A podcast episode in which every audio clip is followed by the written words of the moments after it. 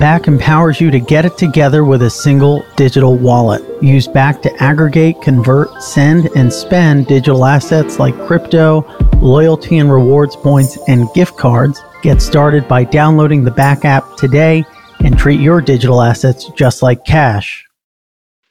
And I also want to give a shout out to Kraken. With Kraken, the cryptocurrency exchange, you can instantly buy and sell over 50 of the most popular cryptocurrencies, or even earn additional rewards through their industry leading staking service. Payouts are twice a week, and you can earn up to 20% each year. Visit kraken.com now to learn more.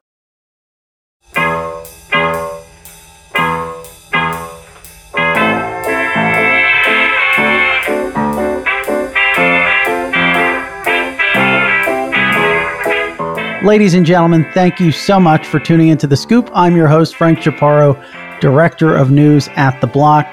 And on the other side of the mic, we are joined by a very special guest.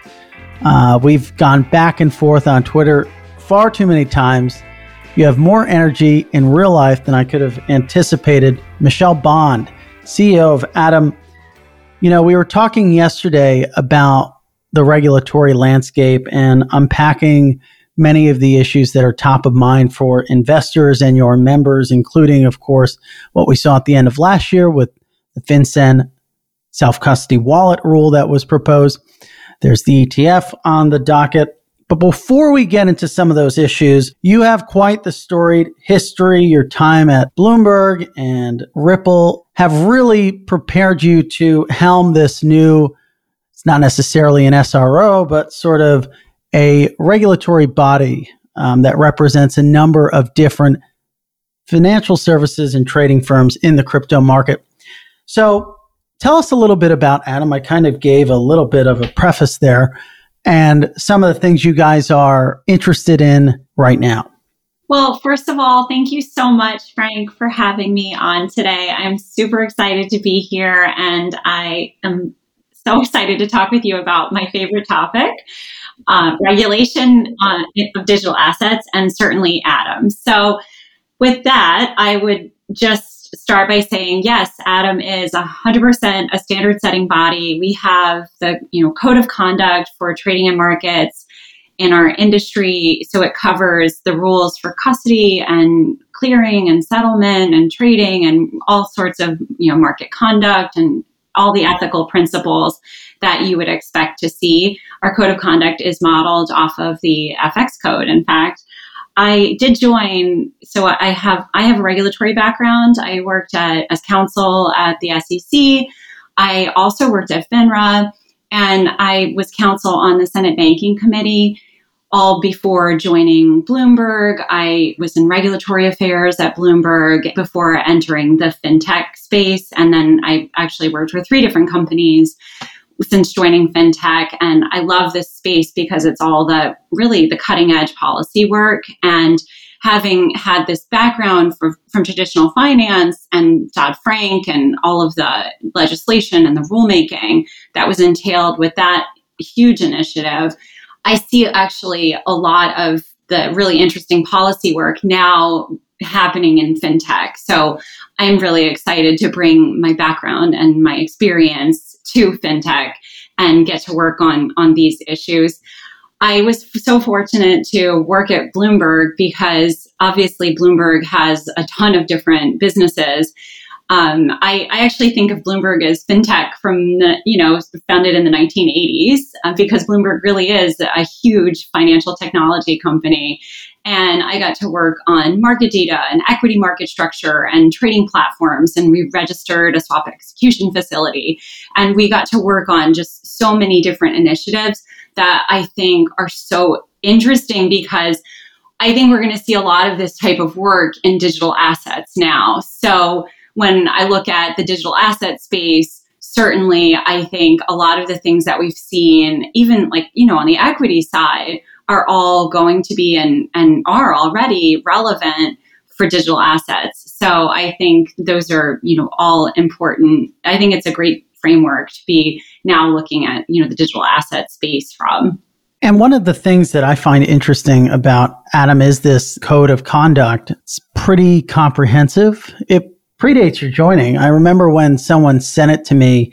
I guess it must have been a year ago. Um, how has that maybe changed, and what are some of the core pillars that define it? Yeah, so I would say one of the things that I love is, you know, we have this outstanding membership roster from really like just some of the most well respected firms in the industry. And it's great because those members are the ones that banded together and said, we should create these rules of the road and create this code of conduct. And they came at this from the perspective of thinking, look, we think institutional market participants have both the responsibility and the opportunity to develop and really codify an infrastructure that advances the long term interests of the market. And it was from that sort of, you know, guiding principle that they said, let's come up with a code of conduct. And all of our members are required to agree to adhere to the principles of in our code of conduct. So it really does govern our our membership. And um, so things like settlement, you know, if we're gonna if we're two counterparties engaging on a trade, we're going to agree that this is the time frame in which it will settle, or exactly. this is how we're going to custody assets. Custody trading, clearing, settlement, all kinds of ethical conduct. It increases transparency to the public and to governments as well. There are principles for governance and compliance, risk management, and it's a pretty comprehensive code. It's, it was modeled after the FX code. And so I'm curious, has it has it changed? I know you have a broad range of, of members. What are some of the more thorny things when I think about, you know, US equity market structure? You can't really get participants to agree on on most things, certainly not everything. Um, things like market data, right? What what are some of the questions maybe that your members are currently grappling with as it pertains to crypto market structure? Yeah, so these are all things that we are looking at. Um, obviously, market data is one hot topic. Um, and I know actually, Frank, you and I could probably just talk for hours on end just about market data alone. I will spare I will spare your audience the details of, of, those discussions. But um, but in all honesty, uh, the the topic that we're really looking at right now is custody. And given the fact that the SEC is, is working on custody, we thought we could also be helpful in that regard. Um, just given, you know, it's also an issue that's top of mind for the industry and for the regulators.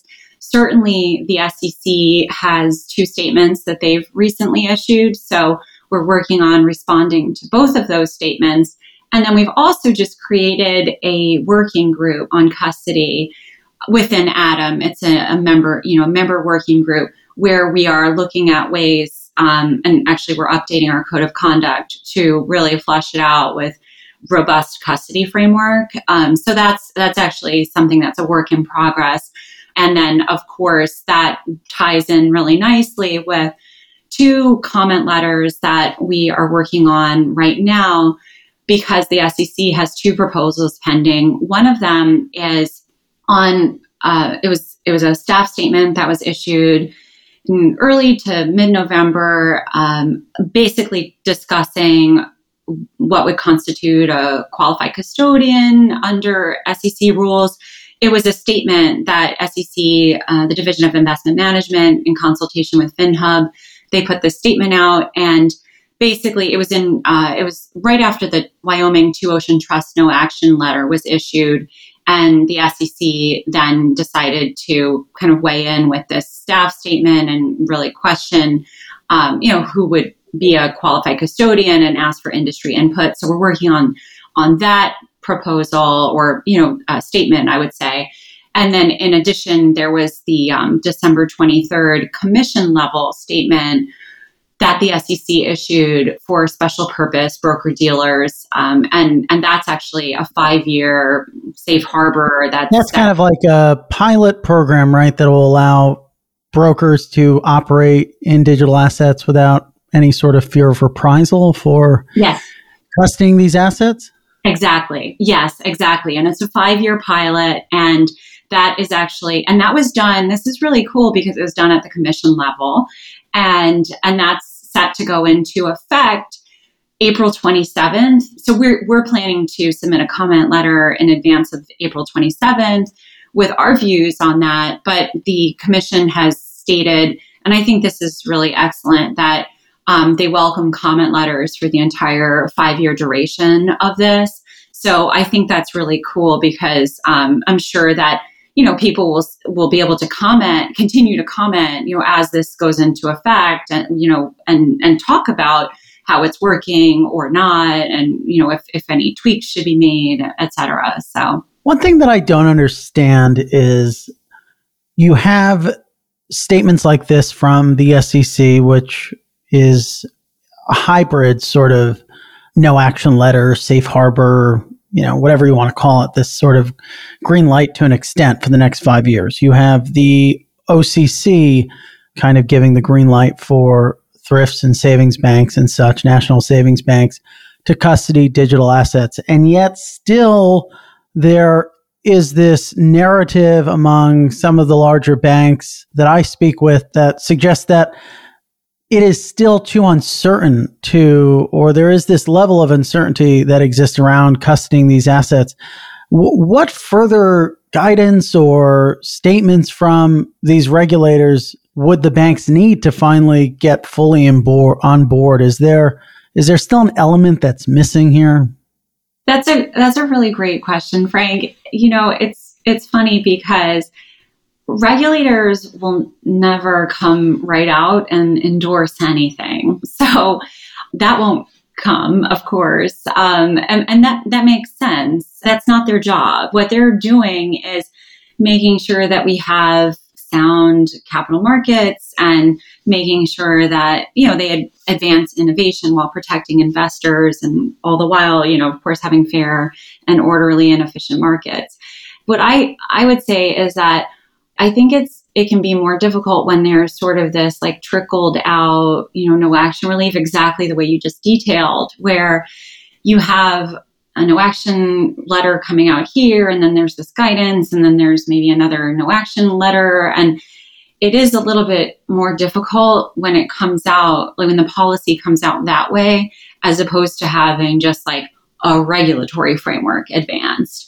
just because these incremental approaches can be more difficult um, just for uh, I, I, would say for even just the optics too uh, it, it just it seems like oh here you know here's like another small statement or and, and some of them are big of course you know but um, but it, it's not it's not to the level of like you know here's this massive regulatory framework for for crypto uh, for crypto custody and um, and I think that's probably why um, you know it's like this. It's almost like you know just this slow sort of like slow advancement of policy. I would say, um, and and it's all great and welcomed, of course, from the regulators, and it's wonderful. But it, it, it is harder, I would say, for the narrative. You know, the other thing is is that we do have commissioners at the agencies who actually aren't even a fan of no action relief for this reason. They they don't believe that no action relief should be should be used in this fashion. Um, now, that's not to say that they may not agree with the underlying policy. However, that is something that even you know some of the current commissioners have um, been somewhat vocal about and saying you know we, we don't need no action relief we need like real frameworks. Um, so so that's that's a I, I think that's what is at the heart of people's perspectives when you know they're saying well like and what is this? And and can it be revoked? And i mean you know certainly we're seeing messaging coming out of even like capitol hill for example saying um, oh you know what? I don't like what the former acting comptroller did. And can we rescind and look i, I don't think that I, I i don't think the occ's guidance would be rescinded um, and in fact, actually, a lot of it um, companies have already really implemented. And I don't know that that's necessarily even really what you know folks on Capitol Hill really want. I don't know, um, but it is m- much more. It's difficult, I, I would say, for the narrative. You also have this element, and you kind of alluded to this in your answer of there being several different agencies engaging with this market, several different agencies and regulators. You don't have one clear authority to whom you're regulatorily responsible, if that's a word, regulatorily. We're going to make up a word today. and that's probably contributing to um, a degree of the confusion, right? I don't know if my, my, my, uh, boss or whatever word you would want to use. Am I under the auspices of the CFTC, of the SEC, of the IRS, and the list goes on? Frank, are you advocating for a merger of the SEC and CFTC? No, but I think that there are folks that would that would argue that there ought to be one regulator yeah. overseeing mm-hmm. this market. And we talked about this yesterday. Yeah. Um, the CFTC sort of settlement with Coinbase indicates to a degree that maybe they're yielding that authority to the Commodities Trading Futures Commission. Yeah, and no, I mean that's certainly I'm like that's a huge part of this debate. Yes, we have the whole panoply of financial regulators and and you know they have different missions like some of them are capital markets regulators and some of them have a, a safety and soundness mandate and some of them are you know consumer focused and and yet they're all looking at this space all at the same time and of course there are jurisdictional lines with you know if something is a digital asset security it falls within the sec's purview if it's a commodity. Um, you know, it's obviously regulated by the CFTC. We do have a complex regulatory framework. I do think it's really interesting. Um, I definitely saw your tweet about Coinbase, and I, I do think it's really interesting because certainly I think it could be viewed that Coinbase was intentionally, you know, submitting to the CFTC's jurisdiction and um, and that's not a bad that's not a bad thought, um, and that's certainly something that um, you know could be viewed as as desirable. I mean, in fact, there's legislation on on Capitol Hill that gives the CFTC more authority. You know, we have Gary Gensler coming in at the SEC. He will be looking, of course, at what the SEC can do in this space. So so yes, it is actually one of the the complicating features. I, you know, I would say probably on the on the positive side here, I've been around the space for a while. Um, this was this is not unique. We saw this with with swaps. And um, I, I, would say we definitely have a functioning swaps regulatory regime that works well right now. Um, so so this is not a unique situation. And this was a big debate both on Capitol Hill and at the regulators um, during Dodd Frank. I would also say that I, I wonder if, you know, having all these regulators sometimes like yes, like in London and you know the UK, they have a consolidated financial regulator, and I think that's super interesting.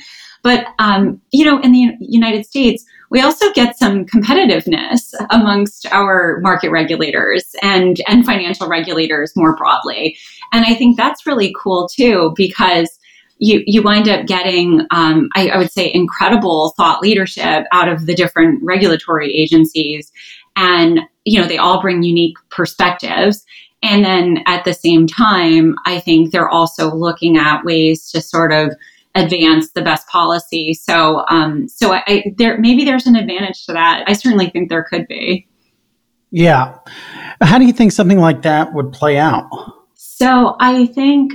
Look, I, I think the CFTC has a tremendous amount of jurisdiction here, you know, and certainly with fraud and enforcement.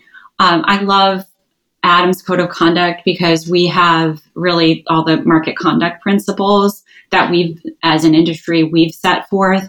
On the digital asset security side, one of my favorite things actually that I was just um, rewatching was this interview that Gary Gensler did.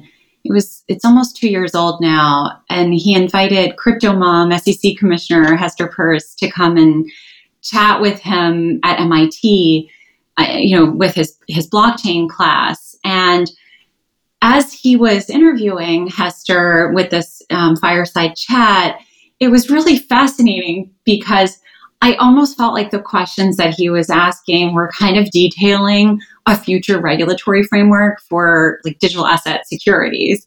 and he talked about an ATS framework, or um, which and he and he talked about the origination of the ATS framework and how it was viewed as exchange light and broker dealer heavy and and he was asking her whether he thought whether she thought that would be favorable for the markets. And he also had questions about uh, retail and and and market conduct. And he talked about you know whether whether front running existed existed and and all of those types of things. And and honestly, um, a lot of his statements, I, they really resonated, and questions really resonated uh, with me in particular, just because I felt like he was asking a lot of questions that actually related directly to our code of conduct.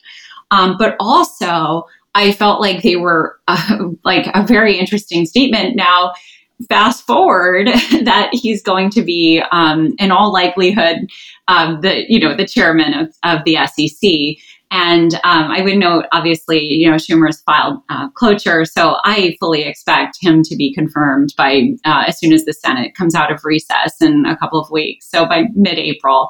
And and look, I mean, he sailed through the banking committee with full Democratic support and also gained the support of two Republicans, one of them being Lummis, who's, as we all know, very, very digital asset friendly and also Senator Rounds. So I think that bodes well for his confirmation. And also, um, I think that presentation that he he gave at MIT actually shows a lot about what his thinking is and what we should expect to see from the SEC in, in the coming months. So, what do you expect um, once Gensler gets in? Um, will he have a seemingly he'll have a more friendly approach to the space than Jay Clayton, who is among the many uh, folks who have joined the the teams of a crypto firm. We also uh, had Redfearn join Coinbase. Clayton is at I think it's One River. Uh, yes. Uh, asset manager in the space. So, you know, maybe Clayton's come around, but uh, I guess we expect um, Gensler to be a little more friendly. Yeah. So, I, first of all, I'm so excited to see Jay and Brett enter this space. I was thrilled to see the news over the past 24 hours. And I think I love seeing people from the SEC coming and joining our space. That's my background. And I think, and uh, all regulators, honestly, I think that that does nothing but help, you know, our, our whole industry. So I'm very excited about this. I don't view Jay Clayton as anti crypto. I think he stepped into the SEC at a time where there there was a lot of ICO fraud, and I think that's very difficult to to walk into.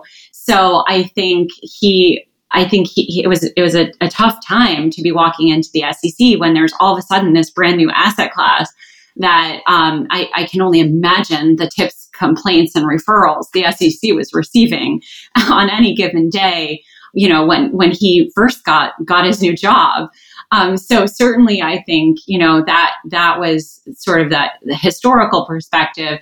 And look, that was all like at the primary issuance stage, I would say, of digital assets.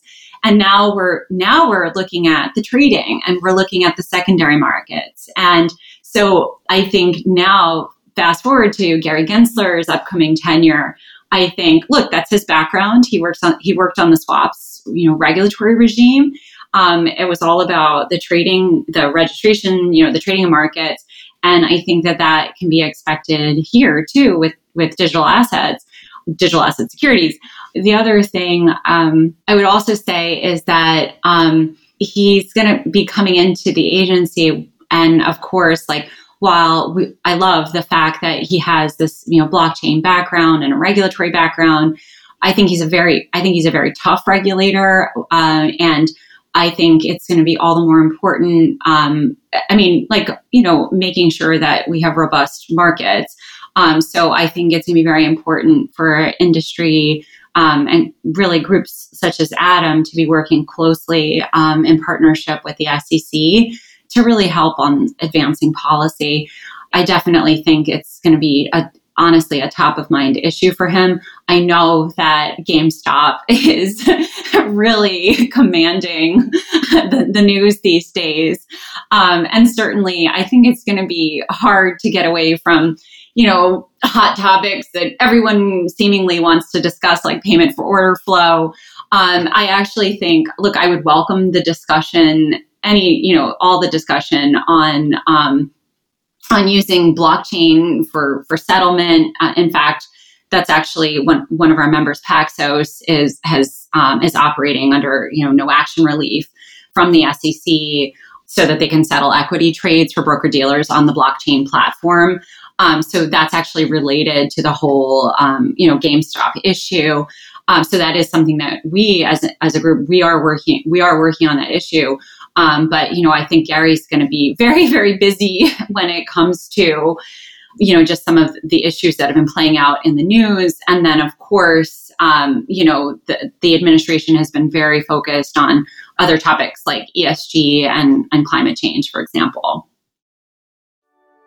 Bakkt is the digital wallet of the future, empowering you to manage all of your digital assets from a single place.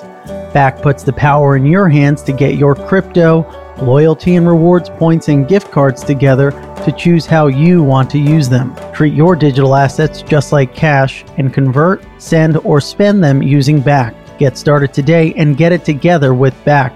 Available for download now in the App Store and Google Play Store.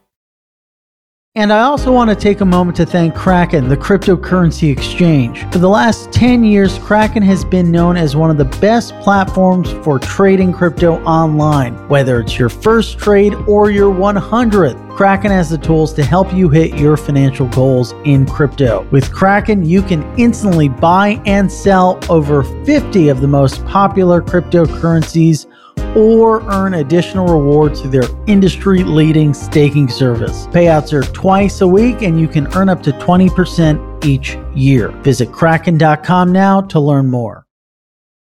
I want to unpack where we are now with this FinCEN proposal that we saw come in at the end of last year, kind of in the last inning of the Trump administration and Secretary Steve Mnuchin's time as Treasury Secretary many folks, I guess, at the time figured that this thing was kind of not going to see the light of day, given how how it came in and when it came in. What's the latest on that? So your timing is perfect because the final comment period closed yesterday. Um, so it's now at the stage where FinCEN d- decides what they're going to do um, with this rulemaking. And um, last I checked, FinCEN had received over, I mean, the industry really banded together. Uh, they received over 7,000 comment letters on this proposal. Three of them were Adams. Um, we were very, very busy at work on, on this proposal. And from what I understand, I think FinCEN is, is working, well, first of all, I know FinCEN is working really hard at coming to the right, the right conclusion for everyone here. Um, so I've heard some um, really actually um, favorable um, comments being made about what the, the future holds. So um, so some of the some of the things that we as a group had publicly commented on were uh, first of all we we had a lot of process um, concerns initially, which have all been honestly rectified. So that I'm very happy about. Um, for example, you know, we didn't we didn't think obviously we didn't think that this rule should be interim final. Um, we obviously thought that according to the Administrative Procedure Act that this should be a notice and comment um, you know process. So which we of course got. We were very happy about that.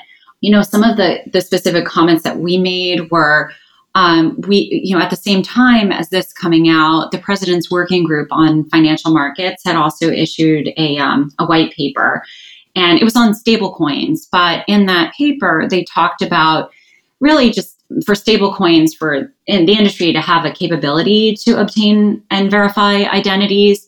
It, it didn't have a very prescriptive approach. Um, and like requirements or you know record keeping and reporting or anything like that um, so we had really advocated for that kind of approach where as long as there's a capability and people use you know different so- software or different protocols that are available then that should be enough.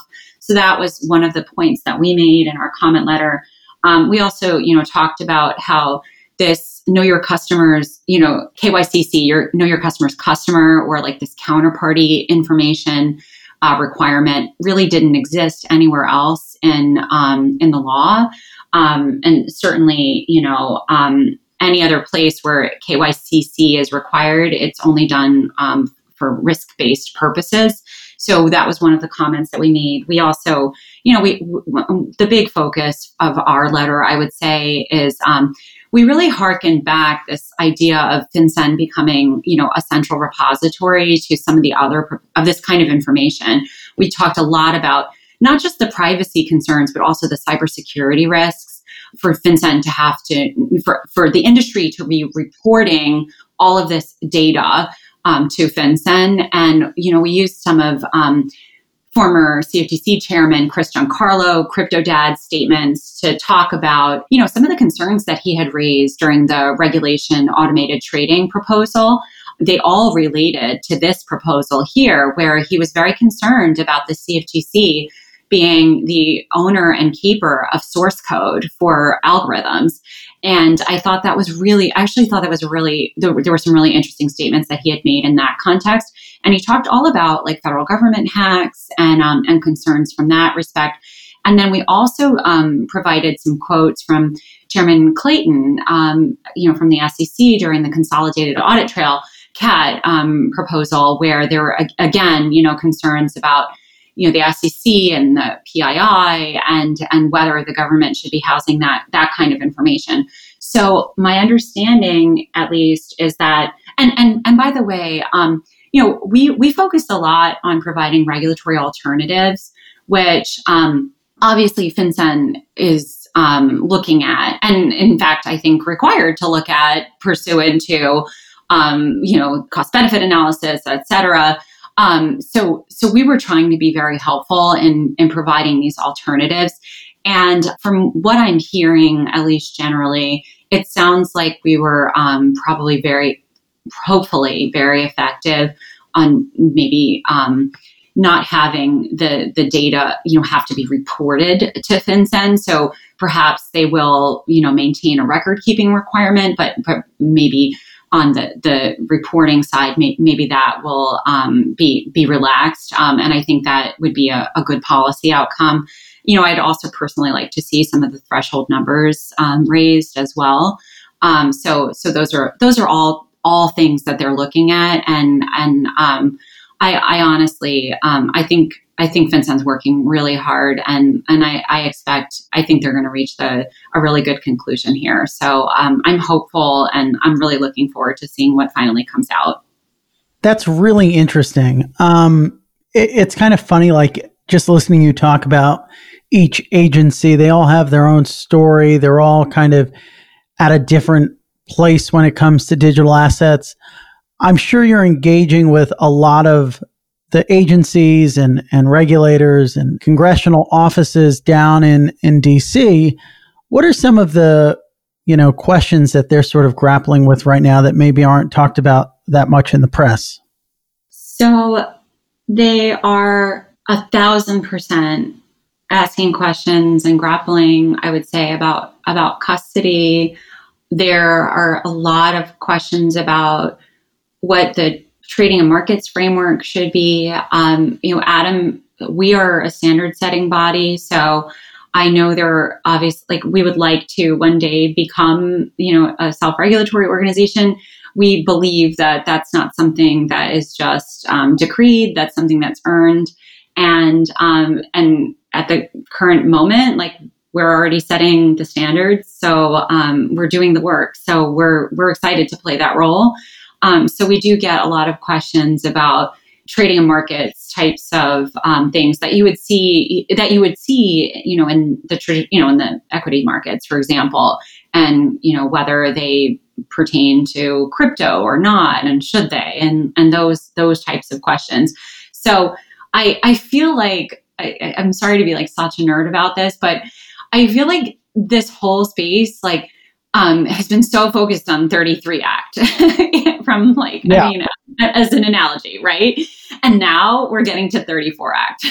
and whether, and I, only say that, um, like, I mean, of course, these aren't all digital asset securities. I don't, I don't mean it from that perspective. I just mean like, it's it's just the evolution. I think it's just from an evolutionary um, standpoint. I think that's now the the thrust of the the questioning. well, there's you know there's no uh, problem with you being a nerd on this show. We are a show I thought you only had cool kids on this show. I I mean I doubt it. If you I mean we had Mika, uh, one of our research analysts, on last last time to talk about Uniswap v3 and, and decentralized finance. So uh, I, I, don't think you get nerdier than that, frankly. But maybe 34 Act might be a little bit nerdier. well, this has been really fun and interesting. I want to sort of, you know, maybe take the conversation back to to Adam for a second. When when you think about its expansion, you mentioned some of the ambitions to become an an SRO over the next, you know, year. How will you be growing the organization? So that was one of my the first thing I did when I joined was I came up with our first strategic plan and it was focused on growth and really new policy initiatives. So I am so excited to announce that we're growing. Um, we're actually about to do a big member announcement, uh, a press release actually that will be coming out pretty soon. Um, so that's been something that I've been very busy working on. Um, so, and it's not just new industry, you know, members of Adam, but it's also really a, I would say a focus on our on strategic partners. So we're really excited to be announcing some strategic partners that include vendors who do extremely important work in in this space and surveillance and the types of the, really the, the kind of work that's required i think before we see a bitcoin etf approved. Um, and then also the law firms that really all come from a traditional finance space. I in fact um, you know i personally worked at two large law firms as a regulatory attorney and i think it's really important that the you know the lawyers that have been working in this space for a really long time um, are also you know working with us and focused on digital assets because that's certainly the perspective of the regulators and the policymakers and you know the legislators. Um, so I, i'm really excited to be announcing some strategic partnerships with some top-notch law firms. So that's basically what we're doing i would say um, and it's about to come out in terms of growth um, and then, of course, just like um, a really intense policy agenda where we're doing a lot of members only events. Um, we have work creation of working groups underway where um, we're going to be advancing some, you know, pretty big, serious um, policy initiatives, which I'm super excited about. And then, of course, um, you know, just working on comment letters and and and also providing assistance on the legislative side. Um, you know, we're evaluating a lot of proposals that are pending in Congress. Congress, um, you know, including the legislation that was recently introduced by Congressman McHenry and, and Lynch. Um, we we support and appreciate all crypto friendly members of Congress. Um, so we're excited um, to see legislation advanced. And we really want to be a partner with all of those legislative efforts. Um, and, and we believe that we bring a very unique perspective um, given our like membership roster of just these really well respected firms and expertise uh, you know in this area and on these issues and the fact that we've already created standards so we're really looking forward to being helpful with those you know in those types of initiatives. Since you mentioned the the b word bitcoin etf might be worth double clicking on that. What what are you anticipating as far as such a fund coming to market? We've seen heavyweights like fidelity investments announce their intention to launch such a fund based off of maybe the conversations you're having down there in the in the swamp, if you will.